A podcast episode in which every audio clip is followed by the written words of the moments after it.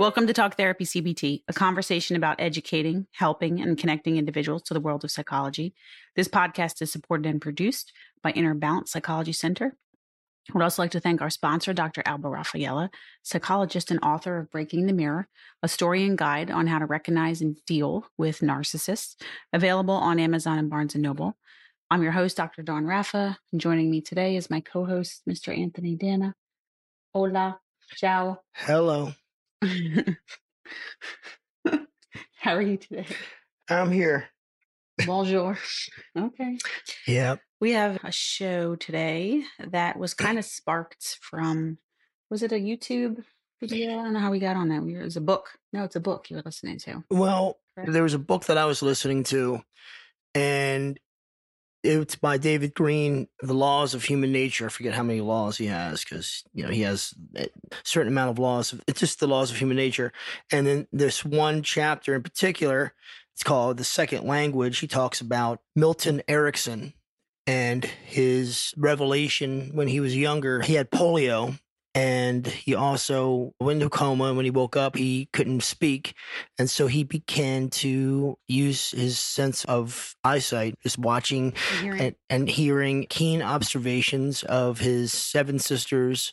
One had a brother, and he would just notice body language and he would notice how people acted when they would say no. He can tell that they really meant yes or vice versa. And it just really, really, think he counted 16 no's, like the ways that the sisters, yeah. mentioned the brother, had said yes, but really meant no. In in one instance, one sister actually shook her head Yeah. and said yes. So that got us thinking about nonverbal behavior. And he said a lot of cool things about what he noticed and what he heard in people's tone of voice Mhm. and how their body your body language gives away, you know, your feeling. Right. And then it came up again because so when we did the review on Never Split the Difference, Chris Voss recommended Joe Navarro's book, which you're I'm listening to. I'm half. I'm more than halfway through, so I Right. figured it's enough. What is it? What everybody is saying? what everybody is saying. Everybody is saying. So they're both FBI agents, former FBI agents, and went into teaching. You know these classes. Right. So yeah. So we're going to talk about nonverbal behavior today. We Right. both have quotes. Yeah. One more interesting little tidbit with Milton Milton Erickson is then when he began his practice in psychology, he would just notice with people's body language, he would kind of like understand what they were in for or their problems or concerns. And I remember the story. I don't know if you remember this one. The one lady who came in and she was all flustered and just anxious and he calmed her down. He goes, "Okay, how long have you been cheating on your husband?" And she like turned beat red Yeah. because that's one of the things that you know she's paranoid about. But how did you know that?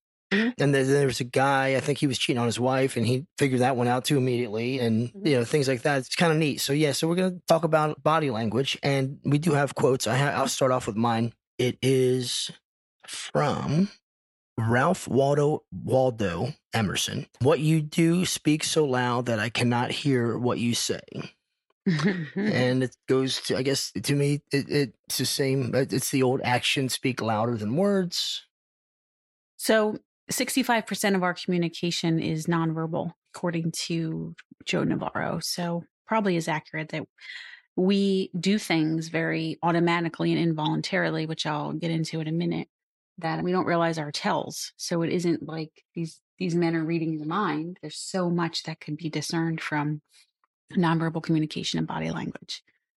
and I mean, especially I think immediately of athletics. If you know, when I used to coach, I can look at another player or my player's body language and need, know they need a talking to. Or if I see the other player, I coach tennis, but you know, like the other player, and like they're like slumped over and you know, kind of like woe is me. It's like okay, good. You know, like let's capitalize on that. And and poker, my God, I mean, uh, Right. We talk about the poker face often. yeah, you know how a lot of people can really master that but there's a tell yeah. That's why they all wear sunglasses indoors because they don't want you to see their eyes. yeah exactly so my quote is the most important thing in communication is hearing what isn't said peter f. Drucker so same thing lots of things going on that we don't notice. So one of the things that i've learned which is, is some of it is kind of obvious you cannot rely on someone's face. We have been so conditioned socially to hide how we feel with our facial expressions with a smile, you know, like just with a way to be socially pleasant. So you have to really look at someone from the neck down in order to decipher how they really feel. So in poker, Mhm. talking about this, watch them under the table. If they shift their weight or if they they're if they're a side hands. sitter. They're a side sitter. What they're doing with their hands and their feet specifically are the tells whether they're bluffing. Some people do slip, and I mean with their facial expressions, Sure. right? They get excited. For like a, I mean, for like a nanosecond, you might catch or their something. pupils dilate. Yeah, or they, they just like you know, like uh, they have a good hand, maybe. you know, Or like they could fake it if they don't have a good well, Claire Dunphy. I know when she hears that somebody passed away, she starts grinning. That's right. it's like this automatic thing. Yeah. So the reason it's automatic, I may have talked about this before, is the limbic system. So part of our old brain, animal part of our brain for survival is the limbic system, and that regulates our emotions, and all of it is automatic with our nervous system. So we actually are familiar with the term fight or flight, right? Have you ever heard of freeze? Mm, free, Freeze. freeze tag. Freeze tag. Okay, so not exactly. Oh, okay. That's the only freeze I know, and and and Mr. Freeze, but that's pretty Mr. much. freeze. Okay. So there's a third fight, flight, freeze, which we often forget about. But one thing I did learn, which I'm super excited to share with patients of mm-hmm. mine, especially, is we automatically go to freeze first. We cannot not freeze. we cannot control the freeze. So w- that's when we're given information, and we, Nope, we nope. It's like a, a deer in headlights when we're faced with something stressful or we're hypervigilant about it. Immediately we freeze. is that. So what are we Could be a doing? subtle freeze. Are we processing, or different people do different things? No, we all freeze. We just we just freeze. Yeah, I don't mean like freeze and like No, freeze but like yeah, like we just okay. We have that moment of there's a moment of of stopping. It could be a really really quick stop. Then second to that is flee. So we want to we want to get away from this situation. we automatically go into flight. Now this happens really quickly, and we have no. This absolutely happens in this order: freeze, flight, and last resort is fight. Mm-hmm. Right. Avoid it if you can, but if you can't, okay, mm-hmm. Let's Right. go. All So our nervous system prepares us for this, but we can't not freeze because a lot of people want to not freeze and we can't not freeze. So we go into that. And that's our old brain from the days of cavemen where we automatically do that. So anyway, so all of this stuff happens and the reason our body follows our limbic system is because of the fight, flight, freeze phenomenon. Can you say that a bunch of times? Freeze, flight, flight Uh, phenomenon. free, freeze, flight, fight phenomenon. I said it once slowly, and I even Phenomenon. stumbled on that. All right. So nonverbal communication. So other things. Do You want me to tell you what I?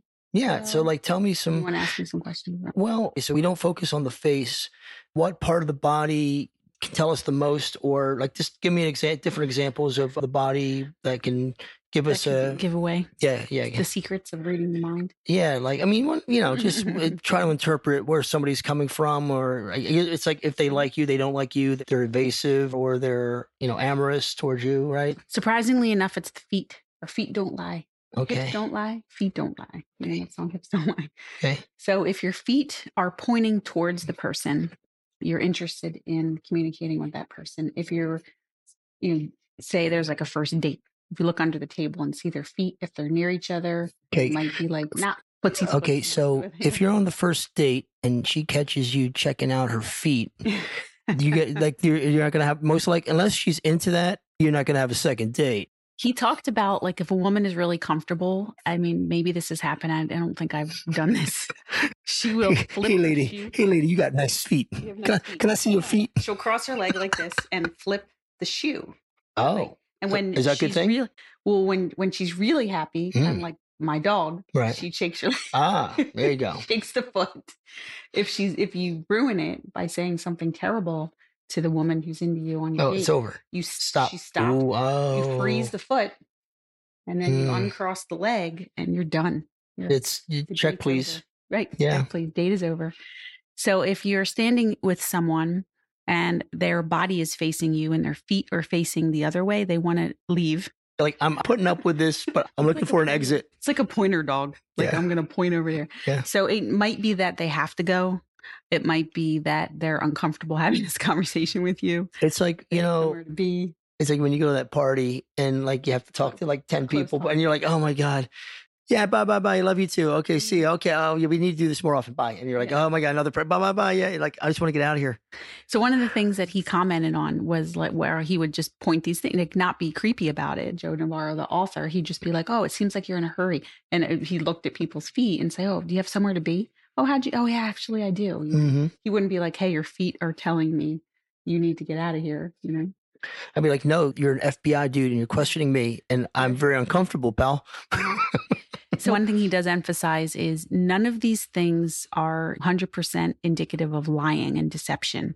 All that it means is there's a tell about that person. They may be comfortable, they may be uncomfortable. Body language is in no way like a lie detector, basically, right? hmm So if your arms are crossed, that could mean that you're closed off and guarded and defensive. Could mean you're cold sometimes. Also, we protect our abdomen and our torso. You know, women especially do that. If you are nervous as a man, you're going to ventilate With your Sure. with your collar. your collar. Okay. Yep. Women will touch their neck when they're uncomfortable. Men do too. You ever do that? The neck thing, the behind the mm, neck, Yeah, Yeah. I think I've done that a couple of times. behind the neck.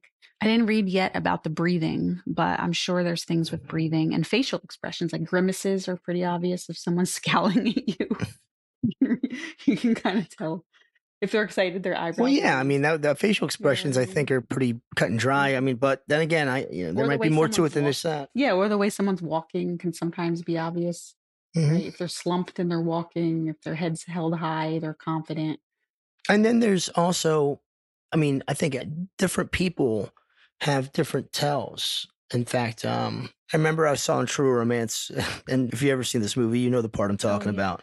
The movie And um, yeah, Eggplant. well, yeah, that scene, but that he talks about right before he kills. Um, God, I forget the two actors. I'm terrible. Anyway, oh God, he Christopher Walken. Christopher Walken, thank you. Mhm. And then he uh, Dennis Hopper. He's about ready to kill Dennis Hopper. Mhm. Christopher Walken is is playing a paisan.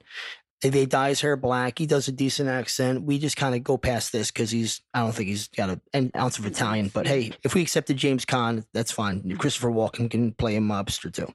Anyway, he says that there are sixteen. I'm going to say, was it sixteen pantomimes that Oh, men have pantomime. to know that they're lying. Yeah. And then he goes, women have 32, men have 16. And I mean, no, but that's what he said, you know. Like, I never thought of looking that up, but now I want to right now we to have. see if there's any. Like, I, I love doing that with movies. I think I've mentioned that before. Like, Mhm. I teach a film history class, and it's like, okay, fact or fiction, history versus Hollywood, and that might be one that I want to take a look at. So we'll have to see if that's accurate. I don't know. Yeah, I think different different opinions on how many pantomimes there are, and I think different people have. It's like you know, in poker, you can figure out Mhm. what the you know KGB, you know, with his Oreos. I mean, you know, they figured out what you know. Oh, the Oreos. yeah, when he had a, a good hand, middle, and then when he didn't, he just like opened. You know, he just put him down. He, he pulled him apart and then put him down, and he goes, you know, I'm out. You can have Oreos at the poker table. I fold. It's his. Uh, uh, KGB does whatever he wants. Give that man his money. He beat me. I can't do it good. Anyway, nice um, try though. Knit. that I can say. Yeah. That I can do a good for. You can say nine. So the other things I learned were we have self-soothing behaviors, pacifying behaviors, rubbing the legs back and forth is for many people pacifying behavior. Women will often fidget, like with a bracelet, you know that kind of Okay. thing. Like to self. Actually, I kind of do that. So there's things that could be reminiscent from childhood. Maybe not sucking a pacifier per se. It could be self-soothing. Maybe like rubbing your arm, your leg in mm-hmm. some way, right? Yeah, I mean, I think everybody's got something mm-hmm, that mm-hmm. that's you know self-soothing. So what uh that means, if you see someone doing that, is there's a reaction in their nervous system, And they're that they trying to calm themselves calm down. Now, it might not have anything to do with you per se, or being interrogated or questioned. It could just mean something spiked their nervous. Their imagination. They can uh, just this is often very unconscious. People don't even realize they're doing it, right. which is pretty cool. So now I'm going to be mm-hmm. like a crazy observer of people. More so, More than so than now, that's more gonna be saying something. Okay, so there's some obvious ones when you cross your legs you're feeling guarded, and your ankles, especially as a woman, you're feeling guarded. Then there's this whole thing societally where women are supposed to sit a certain way because maybe they're used to wearing skirts or dresses. Yeah, you mean not with their legs wide apart? Yeah. Yeah. If you're comfortable, your legs are I mean, you know, if we're standing near each other and I'm comfortable with you, if I'm comfortable, my legs are not together. Sounds strange the way that I'm saying this. okay, wait a uh, minute. They're splayed. splayed. okay. Okay. So, not necessarily a dog, you know, getting a belly rub, No, but your legs are no. If you lay on the floor, you and know, submissive. yeah, like here, rub my belly. Then yeah, I think you like Pretty me. obvious, You trust me. You like or how about if you're wagging your tail? Then you're pretty Yep. happy, right? Yep. If your legs are mm-hmm. pointed towards someone, that means that you're okay with them. Right. If your knees are, are pointed away from them too, then that means you're you don't like them. You're uncomfortable with that person. Yeah. So that's as far as I got for the most part. There's I think he goes through different body parts. Not as good as Never Split the Difference. So never split the difference. I, I've- ended up buying the the book because I listened to the audiobook. He has a whole bunch of tips, and he did say in here because he referenced Joe Navarro's book. He referenced getting FaceTime. So we rely so much on texting and emails that we don't see people face to face, and we can tell a lot with tone of voice, um, body language, nonverbal cues. Also, just feeling a sense of connection with people face to face, right? Like, Yeah, I mean, think it's the way to go. I get COVID Therapy. and I get like what people had to do, but now I think people are getting away with so much murder because they're not meeting in person. And you get a lot when you're looking at somebody face to face in person, like, you know. yeah. And I tell you what, for my son, we have his IEP meetings, and it's very convenient because I don't have to miss a day and we can do it on a Zoom or whatever. But when there are those people who just have their initials there, no, I want to see you. I got up, I'm here. Like, let's see. Or they turn their camera off. Well, I can't That's stand that. You know, like no, no, no, no. Listen, you got the luxury of being at your house at the very like. Let's see. I don't care. You know, uh, you can be from the waist down. You could probably be in your PJs for all I know. I don't care, whatever. But um, slippers. yeah, I mean, I want to see your face when I talk to you, and when Well, if if I call you out, I want to see how you react. Well, at the very least, that's the problem we encounter with the telehealth, you know, which is limiting. Like, look, it's very convenient for certain things, but very inconvenient. So I was just you thinking, this. see people's face. Like, psychiatrists are prescribing meds. Well, Milton Erickson would have been terrible during during COVID because he would have been like. I really can't tell anything because I can't see you, so I don't know if mm. you're lying or not because I'm really good at body language, if but it was a phone call, you kind of taking away my superpower. Yeah. Oh yeah. You Yeah. know. Right.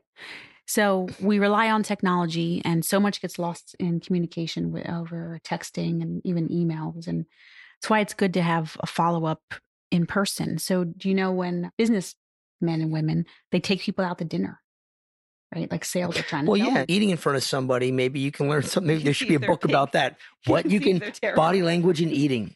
Yeah. If they chew like a cow, that on the means they're greedy. side. Yeah. If they chew on the left side versus the right side. hmm Well, there's a lot of, you know, like social etiquette that goes along with that, right? Well, yeah, you can see if you know they were raised by wolves or Mm-hmm. you know they have some kind of decorum and Mm-hmm. they get up when a lady gets up and when a lady gets to the table. You Pushes know, a chair in there. yes, there's always In a chivalrous kind of way. Y- yes, yes, ma'am. Right. so I wonder about hats. Hats and glasses. Oh God, hats. Don't they get in the way? Yeah. Can't see people's eyes with sunglasses on. So I'm going to tell you, I was going to get you this really cool for our anniversary. This really cool Yellowstone hat, but they don't have your size, so I Mm. can't get you that. But it would have been awesome.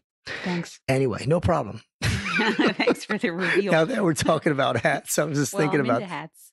I love hats. yeah. So hats and glasses, you can't see people's facial expressions. Although, look, if you encounter someone with a hat and glasses, what do you do? You look at their feet. you look at their torso. You look at their body language. So that might help. So we were talking about a little bit more about Chris Voss, and we, did we talk about the calibrated questions? Did we talk about this? A little bit. I know you and I talked about it. Yeah, like the calibrated talked about the questions. mirroring. It seems like blank is valuable to you. It seems like you don't like blank. It seems like it sounds like Right. And you're not saying that you must not care about your employees. It sounds like you really don't care about your employee. you it sounds like you really don't care about your products. Seems like Uh, you have other priorities. yeah, seems like, you know. so there's calibrated questions that he talks about proposing and preparing three to five calibrated questions when you're negotiating. Do you remember these? What these calibrated? Yeah, it'll, it'll. I'm sure it'll come back to me. So these are the non-why questions. So they will be like the what and how. Uh, Yes. questions, Okay. How how am I supposed to do that? How am I supposed to do that? Is the best question he Mhm. proposes, which I'm dying to use. What does that do for you? Or what are we trying to accomplish? what are we? co- Yeah. What are we trying to accomplish here?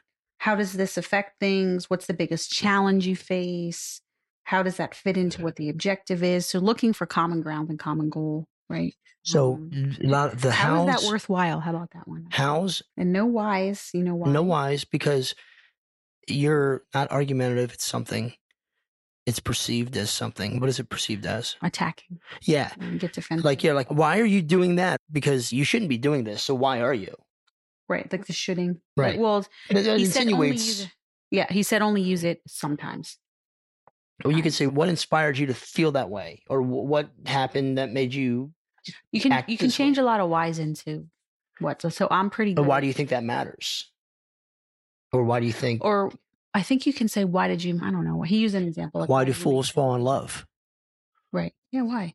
Why? Annie Lennox. Why? Annie Lennox. Why? we can just go. We can go into a game of songs with why. I think we did before. Yes. I think we did tackle that. Tell me why. oh God. That's wait, Backstreet Boys. There you go. I get them confused with 98 Degrees. That was just a commercial. Why do birds sing? Oh, I already sang that one. I already started that one. Why do fools fall in love? Isn't there a Michael Jackson song and, and Paul McCartney? Why? Or that's That's say, say, say, not why, why, why. Why? Why? Why? Never mind. Why? Right. So he used it as an example. I have to look through the book and see because I can't call off the top of my head when why was appropriate and mostly okay. So do you you do notice I'm like the master of non-shoulding, right? I can create most questions without a should or, or statements. Like I'll say, mm. I would have liked to, I can, instead of I should or you should, right? You know what Sammy Hagar wanted to know? Why? Why can't this be love? Oh, right. Yeah, yeah. The Beatles wanted. Why don't we do it on the road? Yeah, yeah. And we did play this game before because I is used to pull out the Beatles. The Beatles have Why can't I be you? pretty much anything. You know that? The Animals game, right? The Animals game. the Animals game. The women, I think gender. 98 Degrees had a song called Why. Whatever. I never heard of it. It's not me now. Okay. I like, and my favorite Why song is Annie Lennox Me too. because she's so angry. She is angry. I feel bad for her. She has a very good voice. you Yeah. know? Okay, so negotiations. So not using why and looking at, like I said, common ground, trying to find common ground and the key players behind the scene. How does this affect the rest of your team? How on board are the people not on this call? Okay. What do your colleagues see as their main challenge in this area? Mm. So here we go with the how and the what. So, negotiating nonverbal. So we're going to have to do homework and see what we notice this week. Don't you have a game? Well, my game is you My game is quizzing me on different terms in the Oh, psychological correct. psychological oh, psychology arena. terms. Psychology terms. yeah and then seeing if i can like Am I giving you multiple choice answers? mm, well it depends on you could say this means blah blah blah blah blah is it a b c d or you could tell me what i think a certain term means I think it's easier if I do that. uh, how whatever blows your hair back I'll try it. What is? okay see what you say. okay And if you struggle, I'll give. i'll you- see if i'm if i'm warm or like you know if we'll i'm if you're warm. dancing around the answer Oh yeah, there's something called happy feet. happy feet oh that means you're nervous No, you're happy. they're just You're happy Excited. okay Wasn't there a show or a movie, Happy Feet, with the penguins? yeah with the penguins ooh yeah it was good So when a little kid is excited, you- they yeah dance around, or they have to go to the bathroom. They might have they dance around. All right, you ready? I think we'd started this the other day, and I had some in mind, so I'm just gonna have to. Well, the first one I picked up on, and I even used it oh, because I said because we and we were watching a movie, and I said, what he's doing right now, because you taught it to me, is joining. That guy is joining because Joining. somebody was talking about something and he, what was he we were watching? A movie. Mhm. And he was trying to like uh, get in good with him or at least like kind of like uh, assimilate to his way of All right, thinking. well, why don't you tell everybody what joining? So when you're joining, that's when a psychologist, you know, if you're talking about whatever you're talking about, you know, you're you're talking about you went to the gym the other day and maybe the psychologist you can kind of relate to what you're talking about. You know, oh, I hate it when you do a set, you walk away for two minutes and then you come back and somebody's, oh yeah, that happens to me too, and the the place I go to, and then Mhm. it's just banter, but it's also connecting with your with your client, right? Right. It's connecting. The term was founded by Minuchin in structural family therapy. And that was one of the first steps is joining with a family. So a lot of their work was in home family therapy. So you're going into their home, right? So you- you're a stranger in their home and you have to join with them. You have to align with them, build a therapeutic relationship and rapport. So it's joining, you know, not physically, like maybe to sit down and have a meal with you. I don't know, but like you would basically bond, like bond. Bond, yeah. Yeah, kind of a bonding. Okay. All right, you ready? Yep. What is projection? Oh, well, that's projection. Okay, so that's when if you feel a certain way, but you accuse somebody else of feeling that way. Mhm. eh, that's a, that's an example of projecting. I mean, again, I'm trying to come up with like a an exa- I mean, that's not an example, but that's the definition. Example would be if I feel that I am. Oh God, Frustrating? you know, or yeah, I'm depressed, and I'm like, you're just mopey. You're so mopey all day, and it's like, no, I'm really talking about myself, really talking about yourself. and I hate that about I, I you know, Uh-huh. I'm basically yelling at myself, but I don't want to yell at myself. I'd rather yell at you. Mhm. you know? Yeah. So It's a defense mechanism that's often unconscious when we say somebody else is feeling how we're feeling as if it's on a projector, like a movie screen. They feel that way. okay. Okay. What is enactment? enactment. Uh huh. Oh God, oh God. Maybe does it sound like you're reenacting something, but it's Mhm. it's therapeutic. I don't know if you're reenacting something, but with a different outcome, or no, that's something that's something else. Mm, yeah, I mean, you're, you're warm. Okay, is it something that did occur or something that could occur, and what you would say or do in that in that situation? No, Okay, no, it's not like a role play. okay, okay. So then, go ahead. So again, coming from family therapy, it's getting people to act the way they normally would act. Oh, you. I saw that with the family therapy, right? right with the family Yeah. therapy so you kind of like on purpose you maybe get them to react the way they would at home Right. What would you Reenact. say if this one did this, and then go from there? or you bring up a topic Okay. yeah like you join with one person and align against the other two like let's say the passive person in the family you want to activate him so you want them to reenact how they act at home and people will do this in groups and families and couples. A little more difficult and individual because they're one-on-one with you but they are reenacting how they behave with other people interpersonally with you. Okay? Okay. all right here's a tough one. Ready? Yeah. what is defusion Oh, that's easy. It's like if somebody's like getting all like excited or like whatever, you kind of you have to calm them down. And but like there's like diffusing the situation or diffusing. Um, Mm-mm. does it does it have to do with, with the last term we just talked about? no Defusion. No, it's totally different. Wait, wait, let me help you. It's spelled D E F U S I O N. D E F U S I O N. Defusion, not diffu D I F. No, yeah, defusion. Okay, I give up. What? This one's tough. I don't think I've ever, well, I might have talked to you about it a long time ago. In ACT, in acceptance commitment therapy, it's a technique that people learn how to distance from their thoughts instead of hooking into them. You're not fusing with your thoughts, you're noticing your thoughts going by and you're disconnected. So could that be uh, like in doing that you're compartmentalizing too because you know that that thought can really mess up your day and yeah it's something that you have to deal with but later.